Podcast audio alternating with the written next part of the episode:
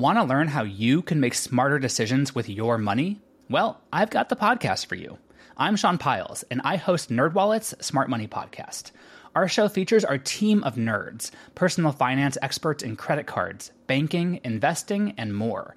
And they'll help you make the most of your money while cutting through the clutter and misinformation in today's world of personal finance. You'll get clarity on strategies to help you build your wealth, invest wisely, shop for financial products, and plan for major life events. Listen to NerdWallet's Smart Money Podcast wherever you get your podcasts.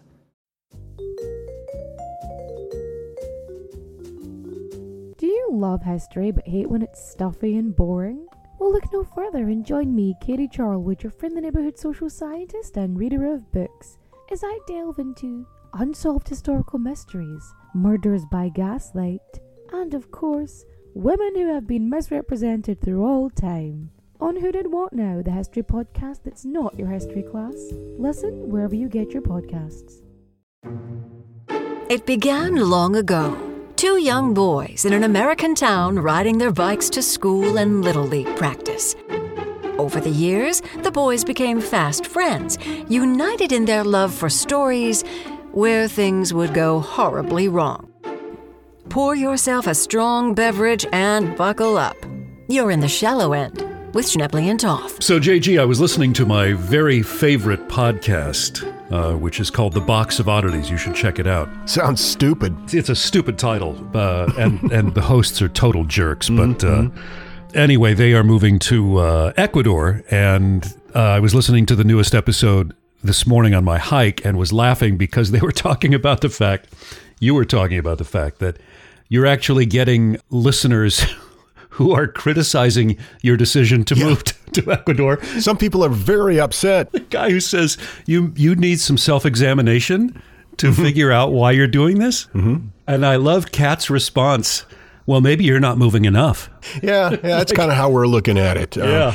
yeah. It, it actually it's been kind of surprising that there have been. I mean, most people, the overwhelming majority of people are like, "Do it, live your dreams." But there have been a handful of comments of people just very upset that we're moving. And I have a theory about this. what is it? people and and this is by and large a good thing people tend to take ownership of programs that they enjoy and they become personally invested and they feel like they have a stake in you and kat and therefore they and I've said this to you I I'm not entirely comfortable with the, with the two of you moving I like knowing that you're in the same country as I am at all times Yeah, yeah. but uh, but I think there are people who feel like no no no no you you don't you don't just move to another land. You you need to stay here in America. And uh, you know. The text you sent me one morning was priceless.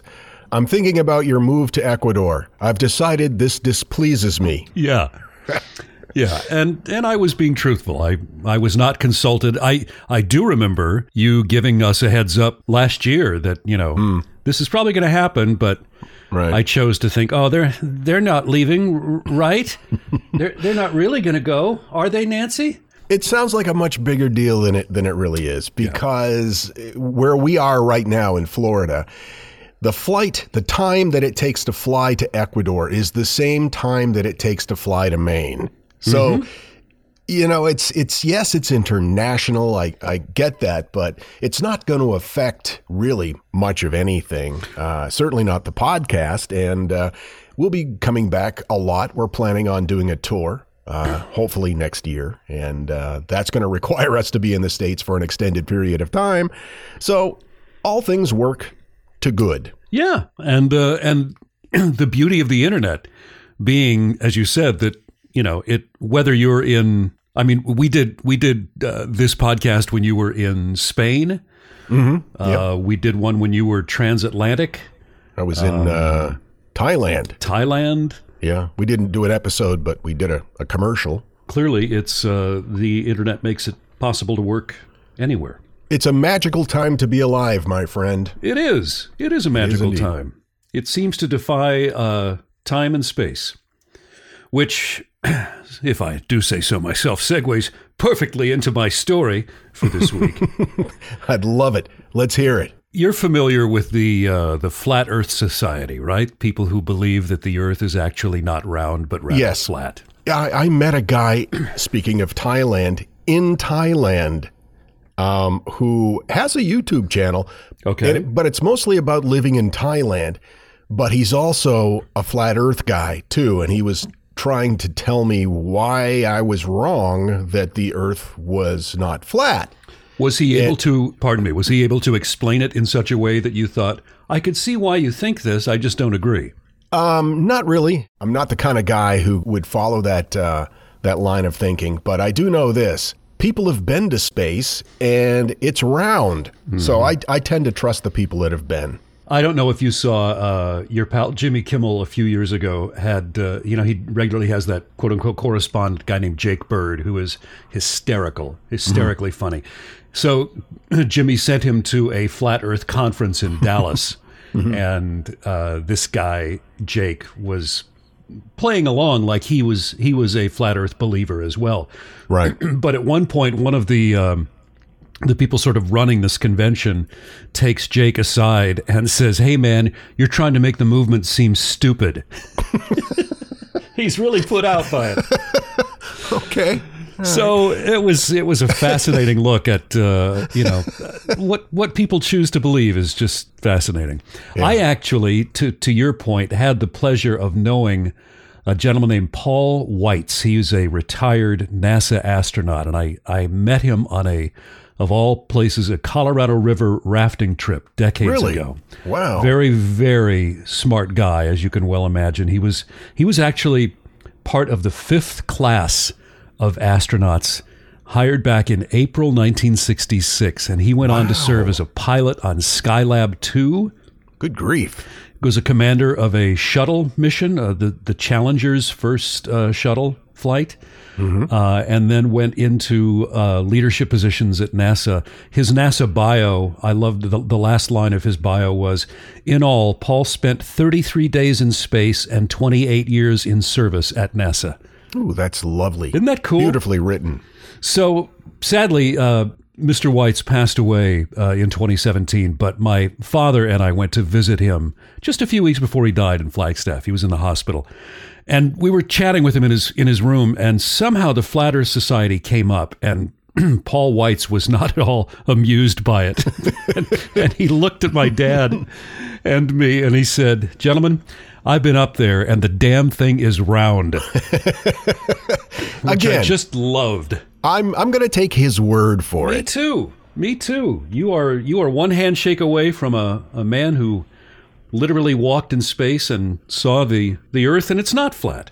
Now the moon, that's fake. Well, we all know that was uh, that was in a soundstage in Las Vegas, I think. Or No, the whole the whole moon is fake. oh, okay. Yeah, I, yeah. Not just the not just No. the lunar landing That was Okay. fake too, but the moon itself, Gotcha. there's it's fake. and birds. So this brings us to a gentleman named Mike Hughes, or his nickname Mad Mike Hughes. He was uh, an American limo driver, a professed flat earther, and a daredevil known for building his own steam powered rockets. I remember this guy. Yeah, yeah. He spent his childhood in Oklahoma City and he soon acquired an interest in things that would go fast. And he really got into motorcycle racing, but as an adult, his interest turned to even bigger machines. Now, in 2002, he set a Guinness World Record for jumping a Lincoln Town Car stretch limo on a 103 foot jump, like Evel Knievel style, ramp to ramp. When when I was doing wacky morning shows, radio Yeah. morning shows, Yeah. I I uh, I did a take on the whole Evel Knievel thing, but I I did it a little bit differently. I jumped a bus over a motorcycle.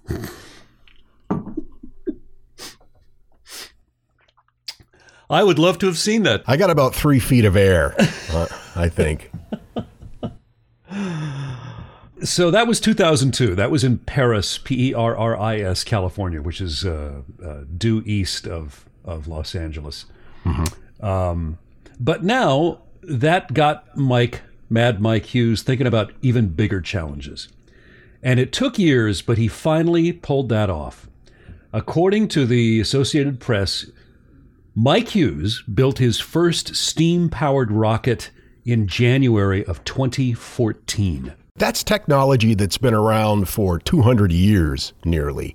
And for this guy to take this antiquated technology and use it for something like that, you you really got to give the guy props. Well, the guy, you know, he was he was ballsy. He was he was absolutely he seemed to have an attitude of life is 50-50 and I'm either going to live or I'm going to die, but mm-hmm, I'm, mm-hmm. you know, I'm a daredevil and this is the price you pay.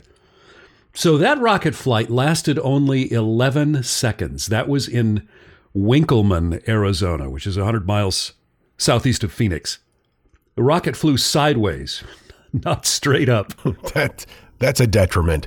So Mike, you know, in the uh, in the flight deck there was disoriented and he released the chutes uh, in his confusion. The chutes shredded instantly. Oh no! And he, uh, you know, he crash landed. It took him apparently three days just to recover from that uh, from that injuries to the to the point where he could he could actually walk again, and he he needed a walker for for two more weeks. Was he just lying out in the desert for three days, or did he have a support no, team? He had support team, and they. I know. just picture him lying there in the twisted steel wreckage. Ow! Oh. I picture him walking like Wiley Coyote with the sound like of an accordion. You know? now, apparently, there was no video of Hughes entering that rocket and some people, some doubters, think that he may not have even been in it when it was hmm. launched, but he claims that that he was. So I'm gonna I'm gonna give him the the benefit of the doubt. Right. Now in 2016, he thought, okay, I'm gonna I'm gonna do this again, and starts a fundraising attempt for a rocket. He's looking for, I think, ten thousand dollars. He raised three hundred and ten dollars. so fell a little short of his goal there. Just a little little shy of that of that mission. But here's where I think he was really smart. This is when in 2016 he became a flat earther. And he gained support within the flat earth community. Aha. Uh-huh. So was this just a marketing ploy on his well, on his that's part, an or? excellent question, JG. And again, you have cut to the very nut of the story. Mm-hmm. He says that he was a flat earther. A lot of people said afterward that he didn't really believe the earth was flat, but that he, he saw this as a means to get money. But it worked because he pretty quickly raised $7,800 of his goal just from the Flat Earth fundraising campaign. So he said he intended to make multiple journeys and each time he was going to take off in these steam powered rockets, he was going to go higher and higher and higher. And his ultimate goal was to get to what they call the Kármán line, which is 62 miles above sea level. And that's where the Earth's atmosphere ends and space begins. And when he got there, when he got to that height, his plan was I'm going to turn around, I'm going to take photos, and I'm going to prove that the Earth is flat. So each of these rocket test flights uh, were higher and higher and higher, and ultimately he was he was planning to get to that Kármán line, 62 miles above sea level. These are manned missions. He's going to ride the rocket. He's going to ride that rocket, baby. He's right. strapping in and he's going all the way. So he runs into now a little issue that we're now in 2017, November 2017. And he says that he got permission from the Bureau of Land Management, the BLM, to try this rocket rocket launch. But uh, but he said the BLM says I can do this, but that I still need to get permission from the FAA because when you're launching things up in the sky, you need right. to tell the FAA about it. Now, the Bureau of Land Management says, no, we have no record of ever talking to Mike Hughes about this at all. So what he did was he he moved this launch pad to private property so he wouldn't have to worry about getting government permission to to do this this rocket launch if that makes sense Now, he'd originally scheduled this for uh, November of 2017. He ends up rescheduling it because he keeps having problems with the rocket. Uh, he moves the launch pad four miles so that he can take off and land on private property. BLM says he still needs permits, and he defiantly states to them, You know what? I'm a daredevil. I'm not much for authority or rules. Wow. Yeah, go Mike. So he acknowledges that there, you know, were going to be risks in this. And in an interview, interview with the Associated Press, he says, "Yeah, it's scary as hell, but none of us are getting out of this world alive."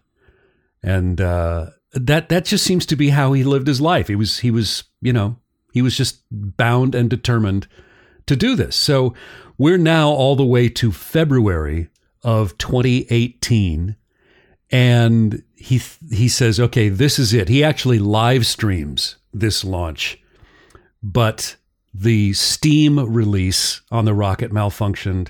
He had to abort the launch. Now, he doesn't give up. It's now March of 2018, and he pulls off a, a successful rocket launch. This he, he was launching at a very very sharp angle because he didn't want to land on public land. So he actually gets this rocket up to 1,875 feet in the sky and tops out at 350 miles per hour. Think about that. Wow. Wow. 350 miles an hour. It lands, it goes up, comes down, and it's a very hard landing. He actually suffers some compressed vertebrae in his back. Ooh, ooh. But he says, you know, this proves that that I'm able to do this.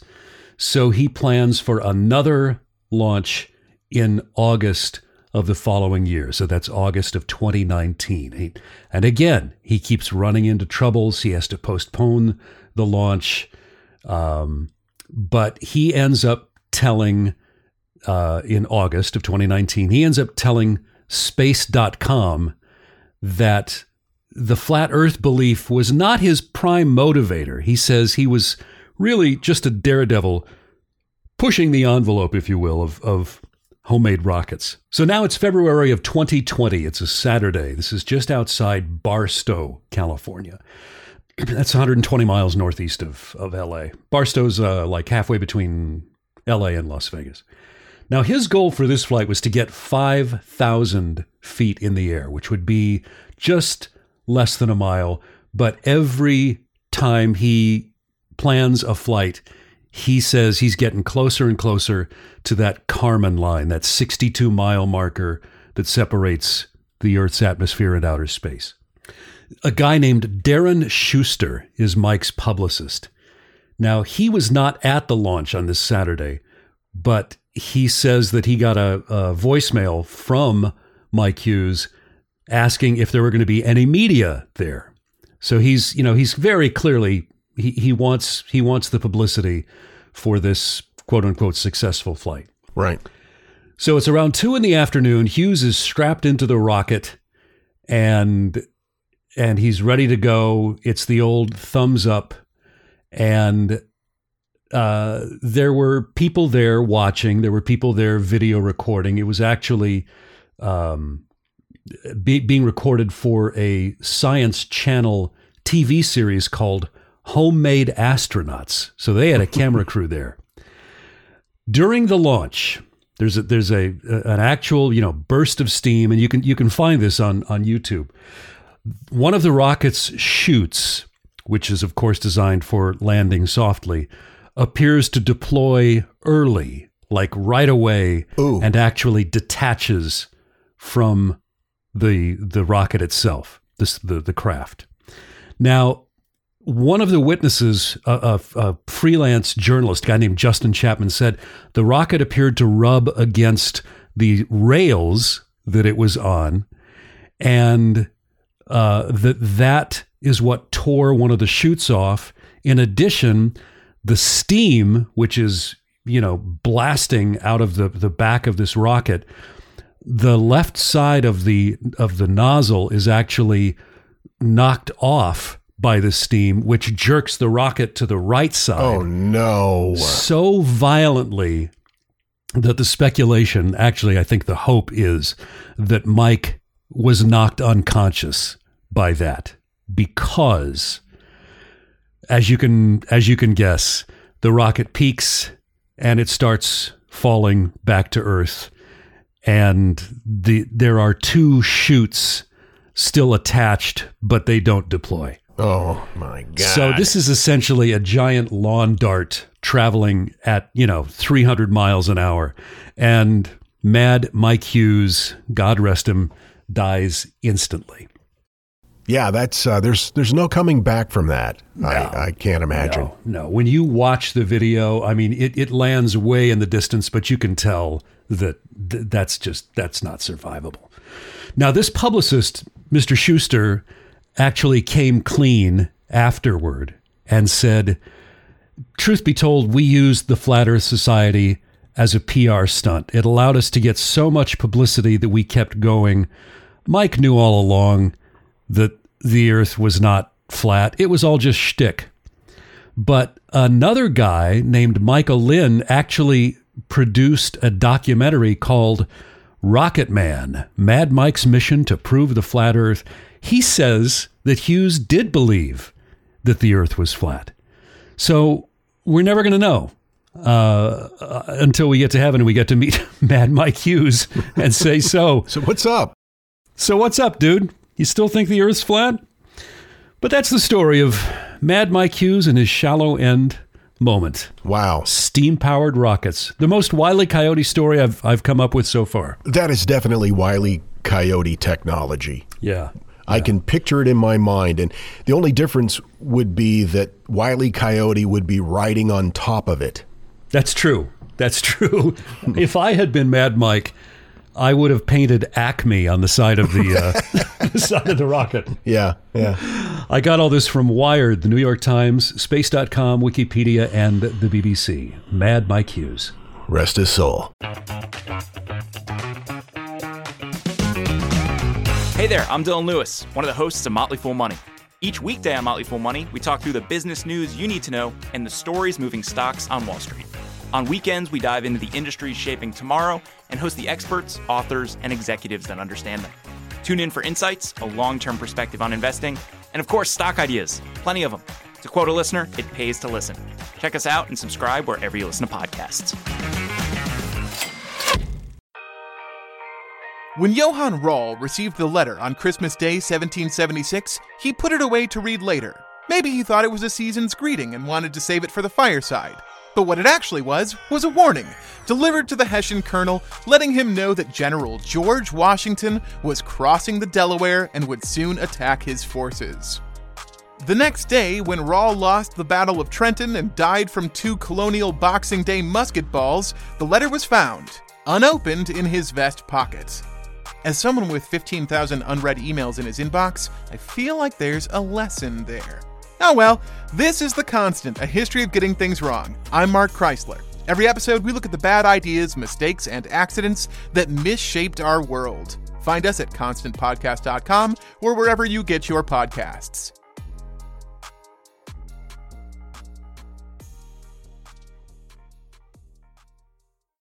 You fed up with wimpy salads and dainty appetizers? Tired of leaving a restaurant feeling like you could eat a whole cow? You crave portion sizes that'll make a sumo wrestler embarrassed? Well, get ready for a restaurant experience that'll change your life. Introducing Carnivore's Paradise, a steakhouse that takes portion sizes to the extreme. Our meals make grown men weep and vegetarians question their life decisions. At Carnivore's Paradise, we believe in satisfying your hunger like no other place can. Brace yourself for colossal plates overflowing with enough food to feed a small army. But let's be honest. It's all about the steak. Sink your teeth into our 200 ounce behemoth ribeye. Indulge in the lumberjack's filet mignon, or unleash your inner Viking with our legendary tomahawk steak. The possibilities are endless.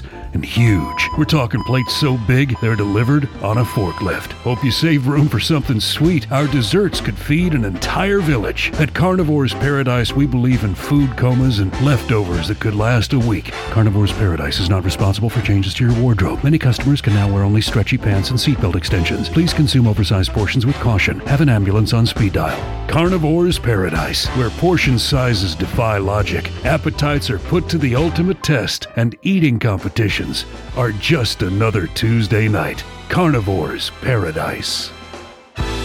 The email address is lifeguard at shallowendpodcast.com. Send your stories, your story ideas, anything at all that you want to say, just drop us an email. Lifeguard at shallowendpodcast.com. A woman named Joanna says, Hi, JG and Lindsay.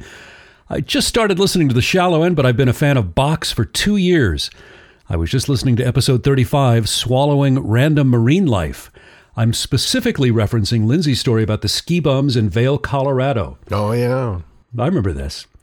She says, My event happened back in 2005. I'm from Colorado, and something happened to me at a ski resort that very same year. I can't remember which ski resort, but I'm thinking it was Vail or Frisco. Anyway, this is definitely a shallow end moment that I did not cause. When I was five, in 2005, my parents put me in ski school for beginners. Now, the beginner course for the five year olds was a lot different than the adult beginner class. I was learning on a small hill, if you could even call it a hill. It was a low grade incline that was probably 50 feet long, top to bottom. At the end of the day, my dad came, picked me up for my ski lesson, and for some reason, he thought it would be a good idea to take his five year old daughter, who had just learned pizza and french fries as ski positions, on a mountain slope. It was either green or blue, difficulty level green being the easiest, blue intermediate. Now, like I said, I barely learned how to shift from pizza your ski tips touching each other, to French fries, skis parallel. Didn't know how to do turns yet, which you need to know in order to ski, but my father thought, nah, she'll be fine. now, I don't remember this incident, and you'll see why. I only know it happened because my parents told me. I'm five years old, and even if the slope is beginner friendly, it wasn't crazy five year old friendly. I remembered from ski lessons, you put your ski tips together to slow down, you put them parallel to each other to speed up. Now, as a crazy daredevil, fearless five year old, I wanted to go fast. So before my dad knew it, I took off down the oh, mountain, no. straight down the mountain. My dad was trying to catch up to me, yelling for me to stop, but I didn't know how to. I was going pretty fast and probably having the time of my life. That is until I became one with a tree. Oh, yes, no. That's right. I hit a tree. I finally stopped, just like my father wanted, but it was the tree that stopped me.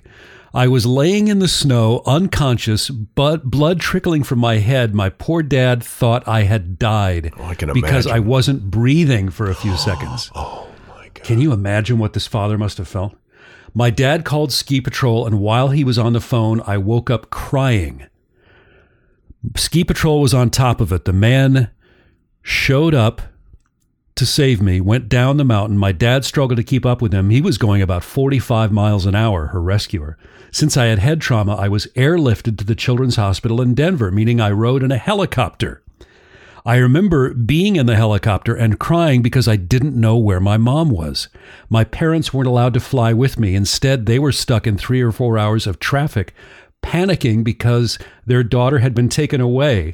For all they knew, I had a severe brain injury. My dad did call my grandparents, though, because he didn't want me to be alone with a bunch of strangers. Now that I'm looking back, I was probably traumatized by all the nurses and doctors around me. According to my grandmother, the medical staff had to cut off my underwear, and I wasn't having it. I, I was screaming, No, not my panties. Don't cut my panties. That's my favorite pair. I'm glad I can't remember it because imagine being five in a scary place where you don't know where your mom and dad are, and some random ass people dressed in blue pajamas, scrubs, are cutting off your underwear. I remember coming to as I was shoveled into the car, crying and asking my parents what the hell just happened, why my leg was all bandaged up. I only suffered a concussion and a fractured leg in two spots. They stapled my skull back together and sent me on my way. That's insane. I made a full recovery. My bones healed. I continued to ski after that incident and do dangerous things with more caution these days. Ironically, my mom told my dad to not let me hit a tree before we go on the chairlift. My mom had me when she was 41. My dad was 43. I was their fourth kid, and there's a good age gap between me and the youngest. So my parents didn't have a toddler or a little kid for a while, and I think they were worn out when I came along. it doesn't help that I was high maintenance, something I've carried into adulthood. But sorry, I don't. I don't speak low maintenance. Sorry for the long email. I just wanted to share that that my dad had a shallow end moment with me that resulted in me almost dying. Thanks for the stories and for reading this. Wow. Bye, boys. Have fun storming the castle. P.S. Just want to share with you that I got into grad school and I'm very excited. I'll be pursuing a master's in literature. Also, I have more stories I can share if you want. yes, send all yes, your Joanna, stories. send all your stories. All your stories all of the time. Lifeguard at shallowendpodcast.com. So the father, he, he his his daughter has been uh, life flighted out of the ski resort, and he goes and finds his wife, and his wife had to have said, "I told you not to let her hit a tree. Specifically, I told you." The first thing the wife probably said was, "Where's Joanna?" Yeah. Or well, or he said, "Remember how I was going to go skiing yeah. with See, Joanna?" what what happened was Well, we were on this um this hill and um she was going really um fast and a tree jumped out and bit her. from out of nowhere. Damn trees. Stupid trees. What do you get when you take two childhood friends with a passion for unexplored history and a whole lot of booze? You get the goofiest game in history, Queen's Podcast. Hi, I'm Nathan. And I'm Katie, and we're the hosts of Queen's Podcast. Join us while we spill the tea on women from history. We get into all kinds of stories here, like biographies of lesser known figures. For instance, Sayyida al Hurra, powerful pirate queen. To the stories you might already know, like Marie Antoinette or Cleopatra, but with a fun twist. Each queen is paired with a cocktail that'll totally get you in the mood to hear fun, juicy, and dramatic stories from history. Because history is so much more than just dudes on a battlefield, and we believe that the female perspective and roles are just as deserving of their time in the spotlight. Right, so come get to know these queens. Find us wherever you get your podcasts. Cheers! Hello, everyone. You may recognize me as Gabby from the History of Everything podcast. And my name is Brenna, and you don't recognize me from anything yet. Together, we're two scientists who explore all of the weird little questions and conspiracies of the universe in our new podcast, Mystery of Everything. Everything has an explanation. We hope. But That is what we're here to figure out. We will dive into the science behind many popular conspiracy theories, such as vaccines causing autism, flat earth theory, and was the moon landing fake? And if so, why the heck would anyone even do that? But it's not just conspiracies. There's a lot of cool mysteries that we will attempt to use science to explain, such as near death experiences, what made the Vikings go berserk, and can I control my co host with MK Ultra? Wait, what? anyway, make sure to check out the Mystery of Everything podcast everywhere where you find your podcasts. It's funny till someone gets hurt. Then it's really funny. You're in the shallow end with Schnebley and Toth. So I got one for you, Linz. Hit In a me tur- with your best story you got this week. In a turn of events that gives a whole new meaning to the phrase, if you can't stand the heat, get out of the kitchen, the late 1950s China saw an eccentric nationwide pest control program that harnessed the commanding power of cookware and everyday household kitchen utensils. Do go on, JG. Well, most people util- utilize their pots and pans for the purpose of, uh, you know, whipping up a delicious omelet or something. The citizens of China found a rather unique use of their kitchen utensils under Chairman Mao's rule. Forget sauteing or frying, said Mao, or at least we imagine that that's what he said. Um, he said, let's put those utensils to use to eradicate the land of pesky sparrows. He wanted people to hit birds over the head with a frying pan? Yeah. Here's the here's the backstory. China was suffering from grain shortages. This was 1958, and sparrows were a convenient culprit. They would gobble up a lot of the crops and make it difficult for the nation's farmers. Okay. So pots and pans were hastily repurposed from their traditional roles to become weapons in a bizarre war against these little tiny feathered foes. Cat would hate this story. Yeah, that's why I waited till she left. This mid century cookware offensive was uh, designed to either bash the birds to death with a saucepan or keep the sparrows perpetually airborne by clanging them together until they were overwhelmed uh, by fatigue and would drop to the sky or drop from the sky, and then you would, you know, beat them with a with a saucepan. Jeez. Even Wiley Coyote would have looked at this and gone, "No, this is stupid." As you can imagine, the noise level across the nation soared. Oh, I can only imagine. But as as the saying goes, you have to break some eggs to make an omelet, or or in this case, you have to use an iron skillet to clobber a sparrow. um, this very unusual directive that came from Chairman Mao was part of a larger ecological and socio political strategy under the charismatic yet controversial leader. So, what prompted Chairman Mao's strange war on sparrows? And what were the staggering consequences? These are great questions. I hope you have answers. Nope, that's all I've got. Good night. Good night, everybody. Um, to understand the situation behind this campaign, we needed to talk a little bit about Mao's ambitious yet ultimately catastrophic tragedy called the Great Leap Forward campaign. It was launched in 1958, and the plan aimed to rapidly transform China into a modern industrialized nation. Hmm. One of its components was something called the Four Pests campaign. It was designed to eradicate rats, flies, mosquitoes, and sparrows, which were considered pests that were damaging the agricultural output. Wow. Sparrows specifically were targeted because they fed on grain seeds and uh, thereby they were believed to reduce the crop yield significantly. So, Chairman Mao, with an industrial titan's dream and an agriculturalist's concern, urged his citizen to wage war against these little birds. That's amazing. Using pots and pans. That's crazy. Chairman Mao told his citizens to eradicate scare, uh, sparrows, and it was met with a surprising level of fervor. The idea was, was very simple, but yet very mobilizing. Eliminate the sparrows, China could protect the grain crops and thus increase its food production. Every citizen should take place in this endeavor, aligning the national objective with the day to day activities of millions of people. So Mao used the propaganda machinery of his um, regime at that time to deliver this directive. He it was persuasive too. He he had village assemblies called, radio broadcasts, school teachings. They were teaching this in the schools. Good grief. You need to kill sparrows with pots and pans.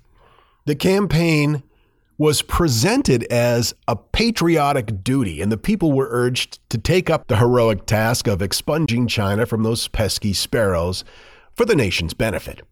That's wild. The method, while it certainly seems unusual today, seemed like a good idea at the time. the primary method was to wander around the village banging on your wok or your pots or your pans with other utensils. You said banging. Create a constant noise that would prevent sparrows from landing and resting. Can you uh, imagine having to listen to that? Yeah, and it went on for two years. Good grief. It was relentless, this noise barrage, designed to keep the sparrows in flight until they eventually fell to earth from exhaustion. And if they were still alive at that point, you bashed them with a saucepan.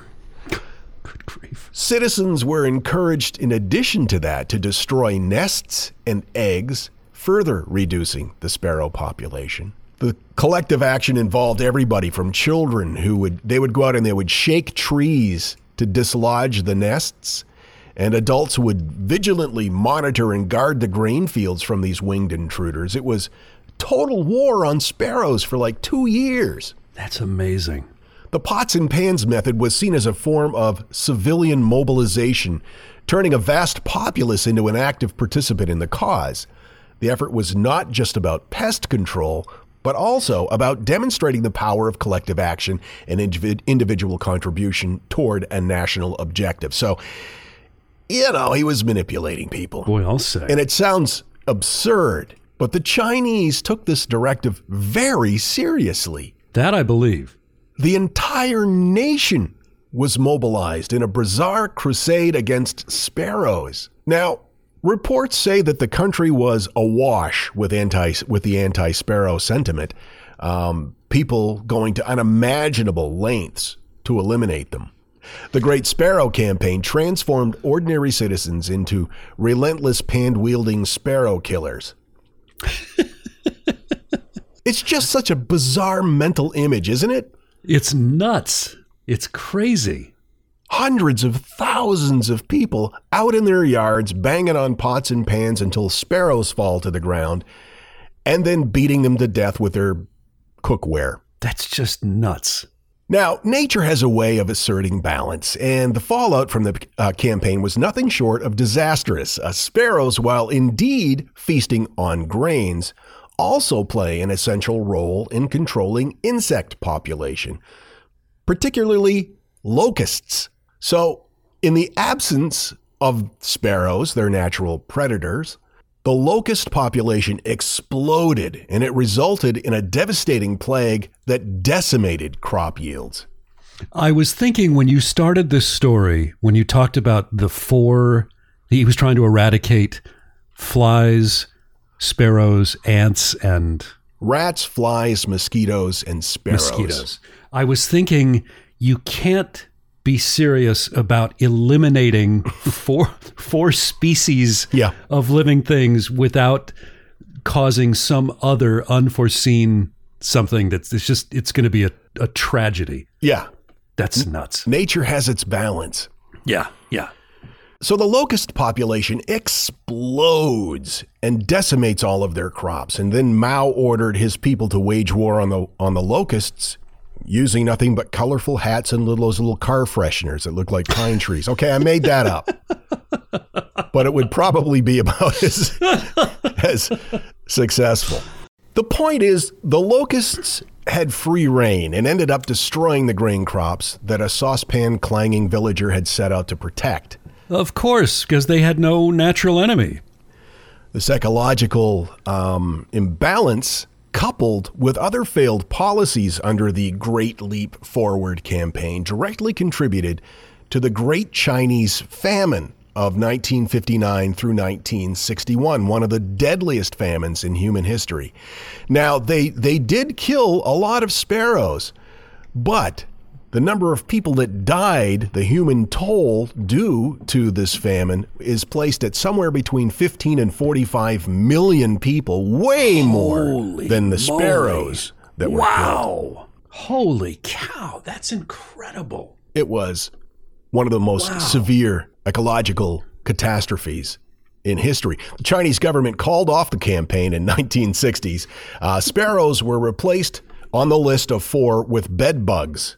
Okay. But the damage the damage had yeah. already been done and come to find out bed bugs really didn't give a shit when confronted by starving villager clanging on a pan. Yeah. Um, nature's balance had been recklessly disrupted and the price was that was paid was extremely extremely steep and quick. crazy, crazy story. I can't believe I've never heard of this before. The Great Sparrow campaign serves as a reminder of the interconnectedness of our ecosystems and the severe consequences of meddling without comprehensive understanding. It also reminds us that, quote, if you go banging on skillets for Chairman Mao, you ain't going to make it with anyone anyhow. Nicely done, sir. Any hoozle, um, my sources a book called Mao's War Against Nature by Judith Shapiro.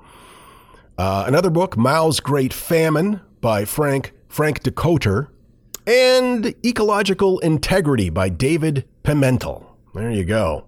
That's a lot of books. It's a lot of sparrows. Feel bad for the bedbugs now. It's funny how it's like almost like a domino effect. One part of the um, ecology falls, and it and it affects affects something else, and then on and on and on and on and on. Of course. Yeah. It yeah. uh, has far-reaching consequences.